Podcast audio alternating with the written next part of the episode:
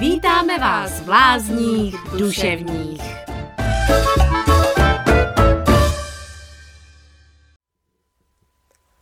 Listy pre pupíka, stoličky.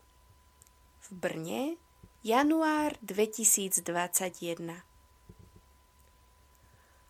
Môj milý pupíku, neočakávane, keď ti píšem, zase spíš. Asi to bude aj tým, že spíš tak 22 hodín zo dňa. Si bývalý závodák a tvoje bežecké schopnosti, rovnajúce sa staršiemu autu, spočívajú aj v tom, že podáš niekoľko minútový výkon a potom týždeň spíš. Tvoja povaha a aj táto výkonnostná črta z teba robia veľmi nenáročného psa. Ku šťastiu potrebuješ mekučký pelíšek, na tvrdom nebudeš, a moju prítomnosť. Jednu z prvých vecí, ktorú sme zvládli, bola socializácia s ľuďmi. Ono, so mnou to ani nijak inak nešlo. Mám rada ľudí a veľa ich mám okolo seba. Všetci sa na teba tešili, takže už prvý deň sme mali návštevu. No a odvtedy sa to nezastavilo. Mojich blízkych priateľov si mal rád okamžite. K deťom si veľmi milý, u známych si občas vyčkával a vlastne bolo veľmi málo ľudí, ktorých si nemusel.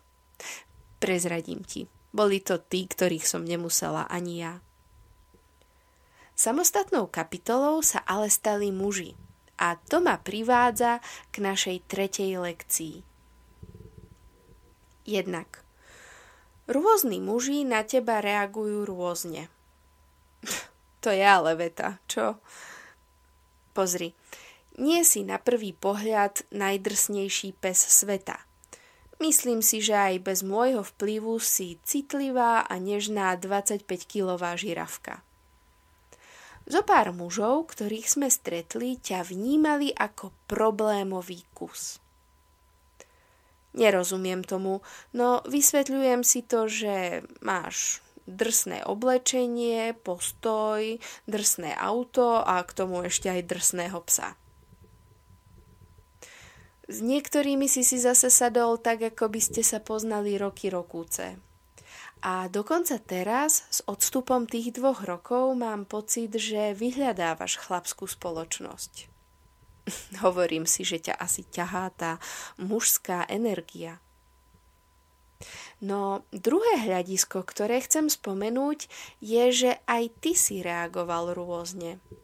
Hlavne na mojich partnerov. Ako by sa povedalo v rozprávke, tak tí, čo neboli praví, tak na tých si štekal. Pupi, ja neviem, či si čítal Wikipédiu ohľadom svojej rasy, ale ty neštekáš. Kľudne si mohol spať ako šípková rúženka v kóme, ale len sme sa objali, už si bol na nohách a vyštekával si. Potom som nám jednoho takého chlapíka priviedla domov. Mal si ho dosť na háku.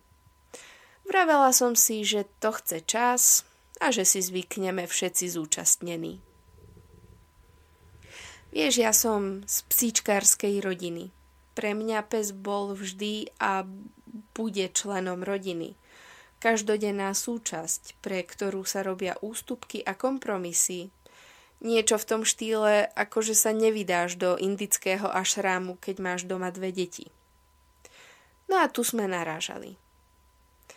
Nezabudnutelnou je veľmi vtipná historka intímneho charakteru, kde som sa smiala len ja. A to tiež len chvíľu. Do podrobností ako slušné dievča zo Slovenska nebudem zabiehať, ale pre predstavu nám postačia kľúčové pojmy. Intímna chvíľa, pes čakajúci na jedlo, môj smiech. Hlavne ten posledný bod nepomohol celej situácii. S chlapíkom sme sa nezhodli na celkovom náhľade na život, nie len na psov. Ty si bol nakoniec ten najmenší problém. Ale je to situácia, ktorá ma priviedla k zamysleniu. Ja som na dovolenke s kamarátkami všetko preberala a jedna z nich so mnou spravila tzv. židličkové cvičenie. Stolička, židlička. Mala som si predstaviť, ako sedím na kresle a za sebou mám ľudí, ktorí sú mi oporou. Takže tam máš najbližších priateľov, rodinu, proste takých tých ľudí, o ktorých sa oprieš, tí, čo sú v tvojom živote vždy. No a potom som si mala predstaviť, kde má stoličku on a kde máš stoličku ty. Nebudem ťa napínať. Mal si kresielko, vystlané mekučkým vankúšikom a bol si hneď vedľa mňa. A on bol ďaleko pred nami. Úprimne, na tom umiestnení by som nič nemenila ani teraz. Ale Pochopila som, že sa nám rodí nový zádrhel. Pupi, leď si láska najväčšia, toto v poriadku nie je. Si pes a ja žena, ktorá na svoje partnerstvo a hypotetické materstvo ešte nerezignovala predchádzajúcich listoch som po odhalení problému v krátkej dobe došla k uvedomeniu a vec zmenila. No v tomto prípade to trvá dlhšie. Je to však prvý moment, kedy mi došlo, že si tebou začínam vyplňať chýbajúce boľavé miesta. Nemám to tak sama psíkmi či mačkami ľudia zaplácnú bolesť zo samoty, z nemožnosti počať dieťa, riešia tým manželskú krízu, či keď ti vyletia dospelé deti z hniezda, alebo nemáš vnúčatá. Je to zlé? Správnu odpoveď nemám. Myslím, že si každý musí odpovedať sám.